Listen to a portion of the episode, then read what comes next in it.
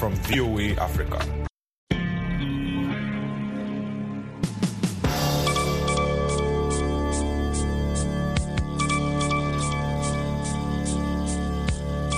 Ni saa nane kamili hapa Washington. Habari za dunia za hivi punde. Mimi naitwa BMJ Mridhi. Waziri wa fedha wa Kenya amesema Jumatano kwamba mzigo mkubwa wa deni la nchi hiyo na shinikizo kwa sarafu yake si jambo la kipekee, kwani mataifa mengi yanakabiliwa na hali kama hiyo. Njuguna Ndungu alikuwa akijibu kauli ya kitafiti ya benki ya uwekezaji ya Marekani JP Morgan Chase ambayo ilisema Jumanne kwamba taifa hilo la Afrika Mashariki liko katika njia panda katika kujaribu kuepusha mgogoro kutokana na kuanza kutozwa riba kwa maana ya dola na udhaifu unaoendelea kushuhudiwa wa sarafu ya nchi hiyo. Serikali ya China Jumatano imeshutumu chama tawala cha Taiwan kwa kile ilichokiita kutafuta uhuru, siku moja baada ya rais wa kisiwa hicho kinachojitawala kutafuta uungwaji mkono wa Australia kwa azima ya kujiunga na mkataba wa kibiashara wa kikanda. Zu Fenglia, msemaji wa afisi ya China inayoshughulika na maswala ya Taiwan, pia alisema mazoezi ya hivi karibuni ya kijeshi ya China kuzunguka Taiwan yalifanyika ili kukabiliana na kiburi cha vikosi vya kujitenga vya Taiwan, na China inadai Taiwan, kisiwa kilicho karibu kilomita 160 kutoka pwani yake ya mashariki, kuwa eneo lake. China na Taiwan ziligawika wakati wa vita vya wenyewe kwa wenyewe vilivyowaleta wakomunisti madarakani nchini China mwaka wa 1949 na wazalendo walioshindwa wakaanzisha serikali yako, yao katika kisiwa hicho cha Taiwan. Rais wa Taiwan Tsai Ing-wen alikutana na wabunge sita wa Australia waliozuru kisiwa hicho Jumanne na kutoa wito wa uungwaji mkono kwa kisiwa hicho kwa azima yake ya kujiunga na makubaliano ya maendeleo ya ushirikiano wa Trans-Pacific ya biashara huria yanayojumuisha mataifa kumi na moja. Unaendelea kusikiliza habari za dunia kutoka idhaa ya Kiswahili ya Sauti ya Amerika hapa jiji kuu la Marekani, Washington DC. Takriban watu mia moja waliuawa wakati moto ulizuka katika ukumbi wa harusi uliojaa watu nchini Iraq, maafisa walisema leo Jumatano, wakiongeza kwamba huenda fataki za ndani ndizo chanzo cha moto huo ambao ulisababisha mkanyagano mkubwa wa watu ambao walikuwa wanajaribu kutoka nje. Zaidi ya watu 150 walijeruhiwa na moto huo au kutokana na moshi au msongamano wa watu wakikimbia kuondoka kwenye ukumbi wa mapokezi ambao uliteketea katika kisa hicho. Na balozi wa Ufaransa nchini Nigeria ameondoka nchini humo leo mapema Jumatano, karibu mwezi mmoja baada ya serikali ya kijeshi kuamuru wafukuzwe na siku chache tu baada ya rais Emmanuel Macron kusema kwamba mwanadiplomasia huyo angeondolewa na vilevile wanajeshi wa Ufaransa wangeondoka nchini humo. Uhusiano kati ya Niger na Ufaransa, mtawala wake wa zamani wa kikoloni ambaye alidumisha uwepo wa kijeshi nchini humo kusaidia kupambana na waasi wa Kiislamu, umezorota tangu maafisa wa jeshi kuchukua mamlaka mjini Niamey mwezi Julai.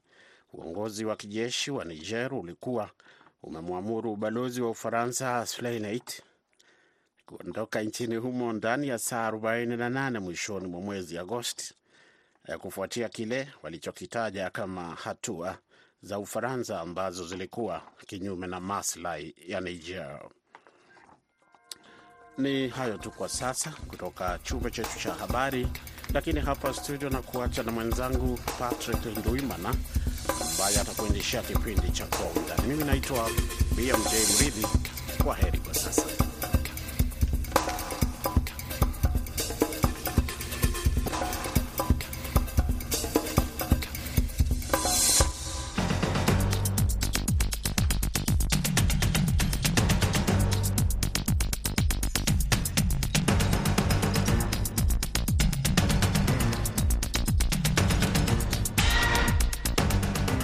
Karibu msikilizaji wetu popote unapotusikiliza katika kipindi cha Kwa Undani. Katika sehemu ya kwanza, tunaangazia kitendo cha Rais Joe Biden kujiunga na mgomo wa wafanyakazi wa kampuni za kutengeneza magari, akiwa rais wa kwanza kufanya hivyo katika historia ya Marekani. Katika sehemu ya pili, wenzetu wa Mombasa wanaeleza mikakati inayofanywa na DRC na Kenya kuimarisha biashara kati ya nchi hizo mbili. Studio uko nami Patrick Nduimana, ambatana nami hadi tamati.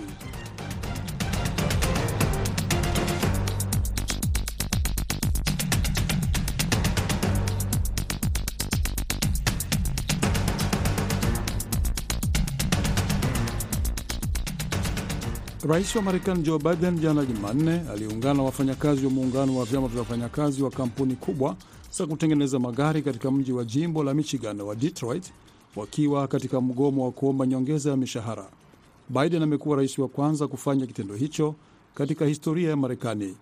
Biden aliwaambia wafanyakazi hao, mnastahili kupewa nyongeza muhimu mnayohitaji, alipofika kwenye eneo la Detroit ambako wafanyakazi hao wamekuwa wakifanya mgomo kwa karibu wiki mbili sasa. Kama hakuna mkataba, hakuna magurudumu, wafanyakazi hao walisikika wakiimba hivyo Biden alipowasili kwenye hala la kampuni ya General Motors, moja kati ya viwanda kadhaa ambavyo vimekumbwa na mgomo huo. Hakuna mshahara, hakuna vipuri vya magari, walisema wafanyakazi hao. Licha ya wasiwasi kwamba mgomo wa muda mrefu unaweza kudhoofisha uchumi wa taifa katika jimbo muhimu la Michigan ambako ni kati ya majimbo yanayoangaziwa sana wakati wa uchaguzi, Rais Biden aliwahimiza wafanyakazi kuendelea kupigania mishahara bora wakati makampuni yao yameendelea kupata faida kubwa katika biashara yao baada ya kipindi cha janga la COVID. Akiulizwa ikiwa wafanyakazi wa muungano wa vyama vya wafanyakazi wa kampuni za kutengeneza magari wanastahili nyongeza ya mshahara kwa asilimia 40, mmoja kati ya maombi yao, Biden alijibu ndiyo, nadhani wanapaswa kuwa na uwezo wa kudai hilo katika mazungumzo na kampuni zao. Biden alirudia kusema kwamba kampuni za kutengeneza magari hazijafanya vya kutosha kukidhi mahitaji ya vyama vya wafanyakazi, hasa baada ya kuridhia baadhi ya matakwa yao kufuatia mdororo wa uchumi wa mwaka 2008. Ukweli wa mambo ni kwamba nyie mliokoa sekta ya magari mwaka 2008 mlijitolea sana, na kampuni zilikuwa katika matatizo, sasa zinafanya vizuri sana, na nyie mnapaswa kupewa malipo mazuri sana, alisema Biden. Kwa nini Biden amekuwa rais wa kwanza aliye madarakani kujiunga na mgomo wa wafanyakazi? Ndilo swali limeanza kumuuliza Profesa Timothy Sadera, mchambuzi wa siasa za Marekani. Uh, jambo hili linaonyesha kwamba rais Biden sasa hivi ameanza mchakato wa kisiasa, manake uh, jimbo la Michigan ni jimbo muhimu sana hapa Marekani, haswa wakati wa uchaguzi na tukiangalia kwa haswa wakati tangu wakati wa rais Barack Obama ambapo waliweza kupata kura nyingi sana, Demokrat walipata kura nyingi, ikafuatia Hillary Clinton alipata kura nyingi sana kutoka kwa wafanyikazi hawa. Kwa hivyo hivi sasa, mwaka juzi, wakati wa uchaguzi uh, huu pia bwana Trump aliweza kupata kura chache kumshinda bwana Biden mahali pale, lakini kulikuwa na mng'ang'ano mkubwa. Kwa hivyo kati ya mambo haya sasa hivi bwana Biden anaangalia kwamba kuunga mkono hawa wafanyikazi na chama cha wafanyikazi utaweza kukusudia kumwonyesha mwamko mpya, ilhali akijua kwamba rais uh, wa zamani bwana Trump pia naye anaelekea mahali pale, ili kuchochea waweze kurudisha uh, jimbo la Michigan upande wa Republican. Kwa hiyo hii yote na inahusiana na uchaguzi wa mwaka ujao. Hii ni siasa, maanake tayari wameshatanguliza mwanzo. Pia utamwona rais Trump atakuwepo pia naye anaenda kuwashawishi wasusie wa mi, mi, yani mipango yake bwana Biden kwa sababu uh, sasa bwana Trump atakuwa akitumia kwamba uh, bwana Biden anataka kuangusha uchumi, lakini pia upande wa bwana Biden naye anataka kuonyesha kwamba anawaunga mkono waongezewe mishahara. Kwa hivyo hapa ni mchezo. Hawa wafanyakazi wanaomba nyongeza ya asilimia arobaini ya mishahara yao, lakini wakubwa au wakurugenzi wakuu wa kampuni hizo wanasema hii itafanya kampuni zao ziingie katika matatizo ya kiuchumi, na Biden anasema ndio, naunga mkono nyongeza hiyo. Unadhani hapa a, atakuwa na ushawishi wowote Rais Biden ili hawa hizi kampuni zikubali kutekeleza maombi ya wafanyakazi hao? Uh, kama ulivyosema pale awali ni kwamba Biden ndiye rais wa kwanza uh, aliye mamlakani kuweza kuingilia mambo kati ya vyama na wafanyakazi. Kwa hivyo anapounga mkono ni kumaanisha ya kwamba sasa hivi anajalia anajaribu kutilia mkazo ama kumsukumo ambapo sasa wale waajiri wataweza kukubaliana nao, lakini kwa upande ule mwingine kiuchumi, wanaona ya kwamba makampuni mengi yataenda hasara. Kwa hivyo hata kusema kwake, sioni kama wale wakurugenzi watakubaliana na msimamo wake, lakini wake anapotumia jambo hili la kuwashawishi wafanyikazi kuambia ndio, niko pamoja nanyi, ni kuonyesha ya kwamba serikali ya hapa Amerika inawaunga mkono. Kwa hivyo jambo hili linapoendelea kufanikiwa na, kufan, uh, na ufanisi huu, basi ni kumaanisha ya kwamba uh, ikiwa wataongeza nyongeza, bwana Biden atakuwa amesema nilishiriki, nikawatetea nanyi, sasa hivi wakati wa kupiga kura itakuwa ni zamu yenu. Rais wa zamani Donald Trump leo anatarajiwa kuwahutubia mamia ya wafanyakazi kwenye eneo la mikutano la kampuni ya kuuza magari katika kitongoji cha mji wa Detroit. Kampuni ya Drake Enterprises ni mtengenezaji wa magari asiye mwanachama wa muungano wa vyama vya wafanyakazi wa kutengeneza magari. Je, Trump kujielekeza Michigan kuhutubia wafanyakazi hao walio katika mgomo ina maana gani?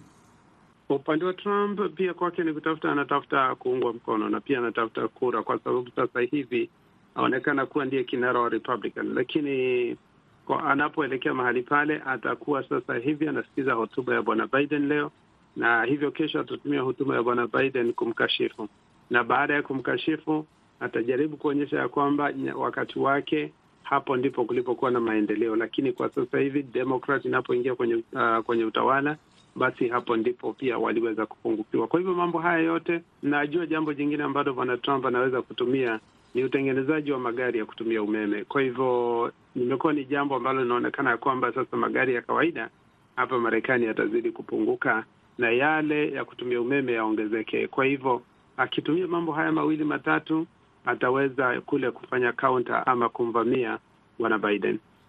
Ndiyo, katika uh, taarifa iliyotolewa na Trump jana wakati Biden alipokuwa kule Detroit, alisema kwamba Biden amedhoofisha, uh, amefanya sekta ya, ya kutengeneza magari ianguke chini sana, hasa kwa kutokana na siasa zake au sera yake ya kutaka kuimarisha au Wamarekani wakumbatie zaidi magari yanayotumia umeme, na Warepublican wanasema kwamba wafanyakazi wa kampuni za kutengeneza magari Uh, hawampendi Biden sababu ameleta hiyo sera hiyo ya kuweza uh, kuhamasisha Wamarekani kutumia magari ya umeme. Je, hili suala la magari ya umeme hapa Marekani na mgomo huo wa wafanyakazi wa kampuni hizo kuna uhusiano wowote?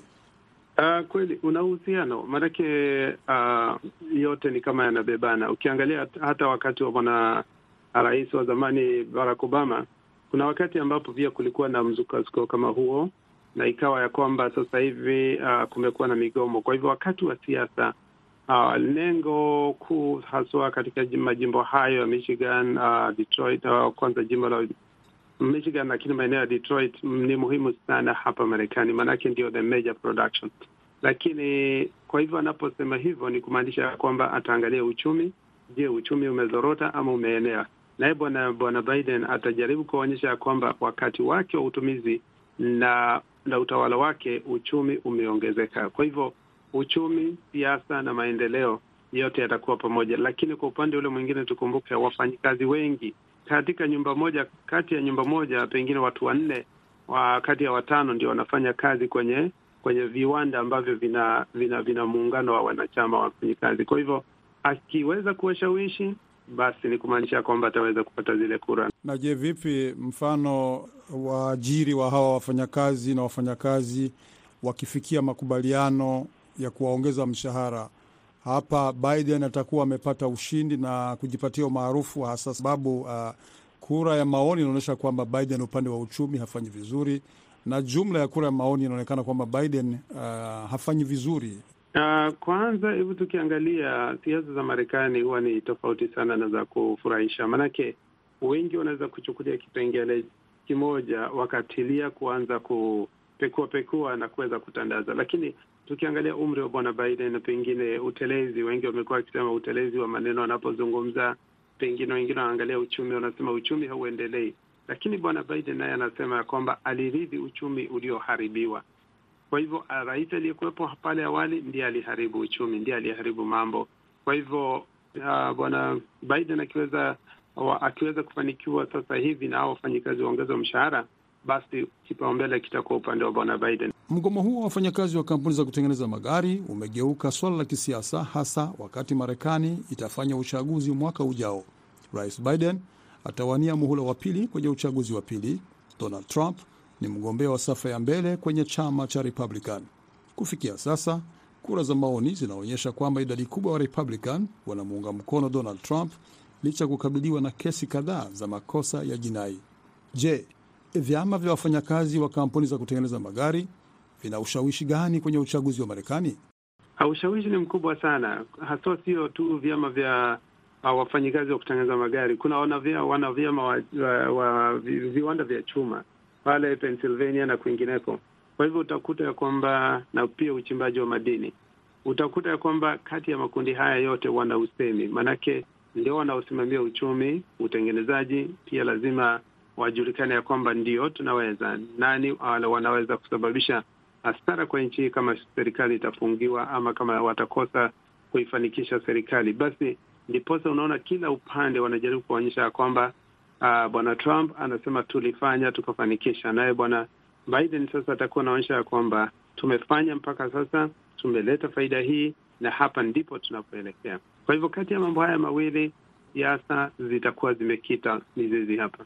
Kwa hiyo uh, vyama vya wafanyakazi hawa hasa huko Michigan vitakapotangaza rasmi kwamba vinamuunga mkono aidha Biden au mgombea mwingine ambaye atakuwa anakiwakilisha chama cha Republican, kwa hiyo inamaanisha kwamba mgombea huyo atapata kura nyingi katika jimbo hilo la Michigan.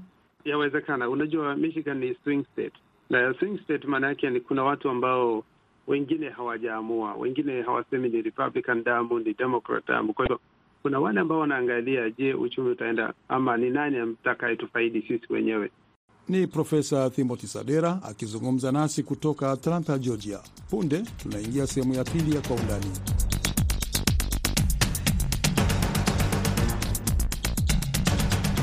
Kenya imekutana na DRC kujadili mkakati wa kibiashara kupitia bandari ya Mombasa, pia kushirikisha nchi nyingine za Jumuiya ya Afrika Mashariki.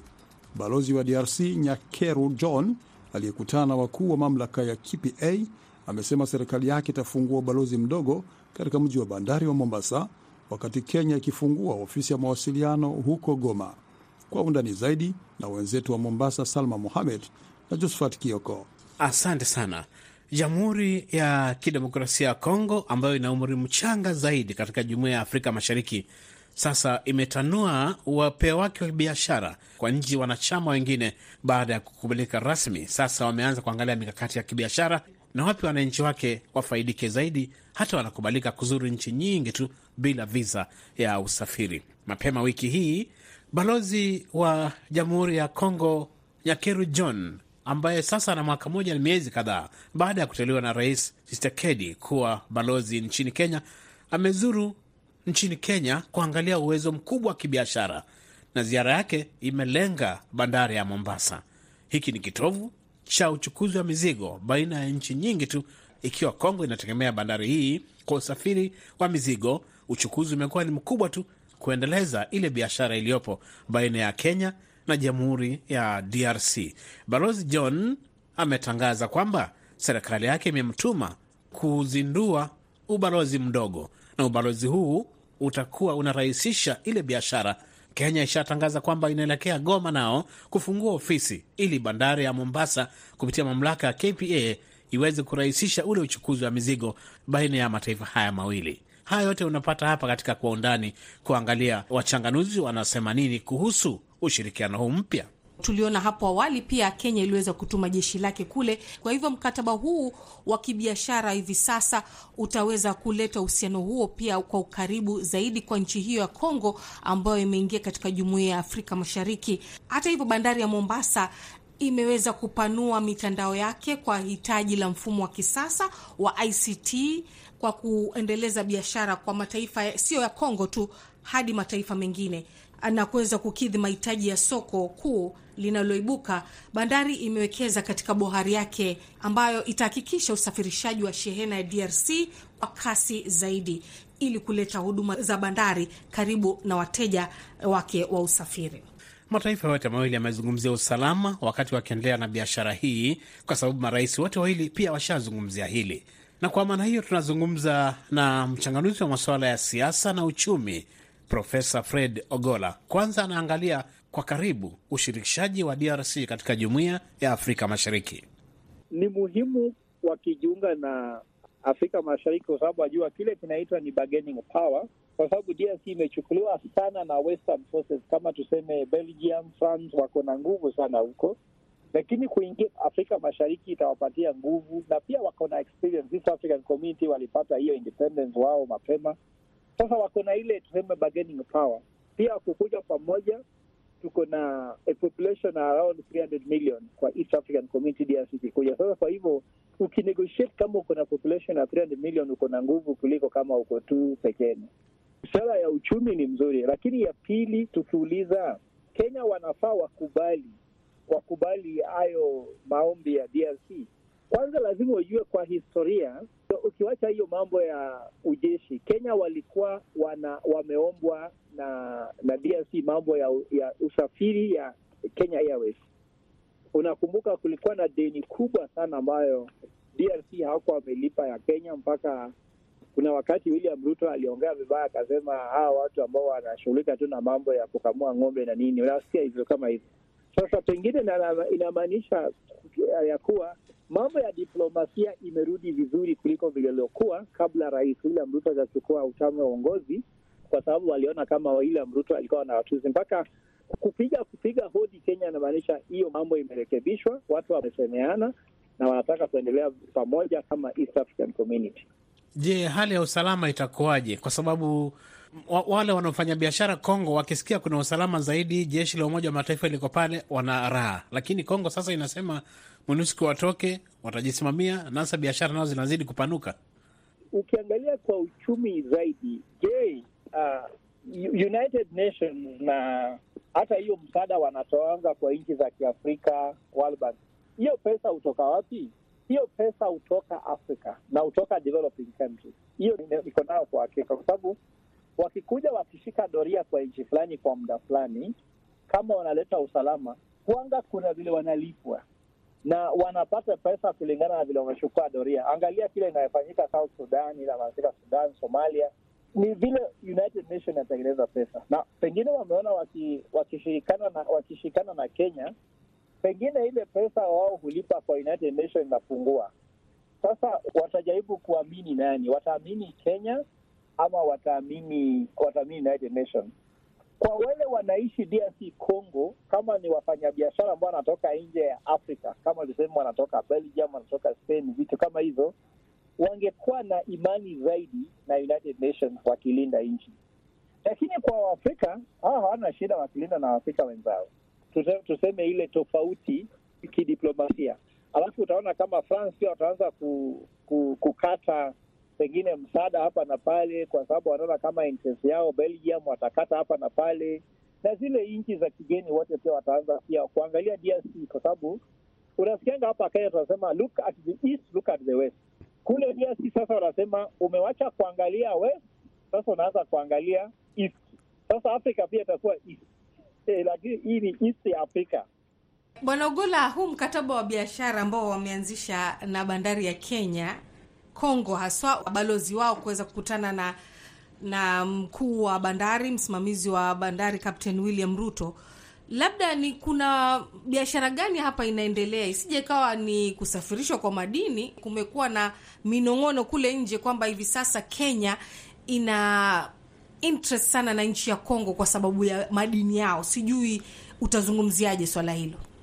Kusema kweli, Salma, kila mtu atakuwa na atakuwa makini na nchi ambayo iko na madini zile zaidi ile ambayo iko DRC Congo. Unaona, kuna zile madini ambayo Congo ni nambari moja dunia mzima, na kuna madini Congo kama kopa, Congo ni namba tatu dunia mzima, kama zile zingine za kutengeneza hizi eh, madini za kutengeneza simu, kutengeneza laptop, hizi electronics, Congo ni namba moja.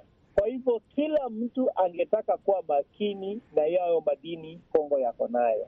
Sasa Kenya haizi kuwa exception. Kenya pia iko tu na hiyo wasiwasi, lakini swali ungeuliza, kuna uhusiano iko baina ya William Ruto kama rais wa Kenya na Shikedi kama uh, rais wa DRC.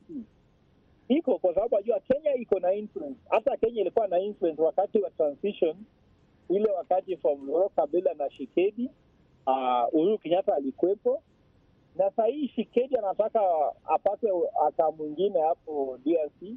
Pengine kuna vile wanasema, mimi ukitaka nikusaidie hapo, mimi pia ni nipatie hivi, tukuwe na uh, makubaliano, mimi pia nipate ile pesa. Alafu unajua William Ruto kama rais wa Kenya ni rais ambaye anapendelea hizi mambo za kupata faida na hizi trips anafanya outside the country. Sasa nime, nimeona kama kuna ubinafsi ya kiinchi baina ya Kenya na DRC Congo, na kuna pia ile ubinafsi ya viongozi vya nchi hizi mbili. Sasa tutajua ni nani ni nani atafaidika kuliko mwingine, lakini hii inakuwa kama ni ubinafsi ya watu wawili. Sasa akikata yake lazima iwe kuna self interest. Unajua binadamu, kile unachofanya kuna ile unafanyia watu wenu na kuna ile pia unafanyia mwenyewe kama mtu binafsi.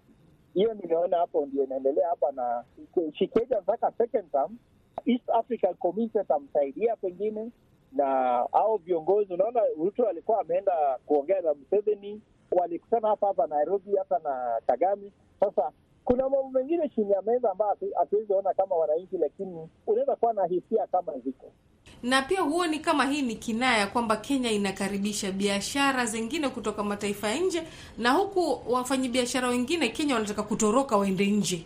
Hakuna kile unaweza ona kama hii ni biashara halali, kwa sababu kwanza poti ya Mombasa wanasema iko under reform. Kuna mambo mengi na hiyo poti ambazo tungetarajia tuyatengeneze kabla tujaanza kusema tunaweza kusaidia mtu mwingine. Hata ukiangalia mambo ya security Jumuiya ya Afrika Mashariki yenyewe ina mkataba mpana, kwa sababu Burundi, Rwanda, Kenya, Tanzania washamwambia Kongo karibu. Biashara zenyewe huwa mara nyingi mara mpaka umefungwa, unaona nchi moja haipendelei nchi nyingine, unaona wataendeleaje? Sasa Kongo ishaingia rasmi ndani. Mara mingi hizo karibu ni zile za kamera. Sahii inaweza ingia kwa kamera nikuambie, Bwana Kioko na Salma mmekaribishwa kwa lunch nyumbani kwangu. Hiyo nimeongea kwa kamera. Je, nimekutumia pin ya nyumba yangu? Sasa hizi mambo ya custom union, nimeandika hata historia ya journey to economic integration, bado tuko mbali sana.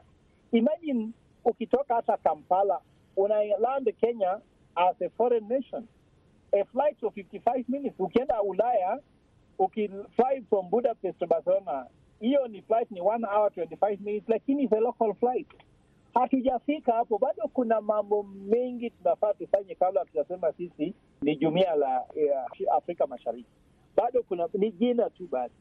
Hata sahii ukisoma udaktari Uganda, ukifika hapa itabidi tena sijui ufanye vitu vingine ndio anze kwanza practice. Ukifanya udaktari DRC Congo, hakuna mtu atakuruhusu ufanye practice ya daktari hapa Kenya. Sasa kuna mambo mingi, movement of labor bado hatujafikia hapo, movement of people hatujafikia hapo hata Ruto alikuwa anasema anafaa visa ya Kenya iwe free kwa nchi zote. Hatujafika hapo. Sasa kuna mambo mingi zinafaa zitengenezwe, mikataba mingi zinafaa zisainiwe, lakini si vibaya kwanza na PR.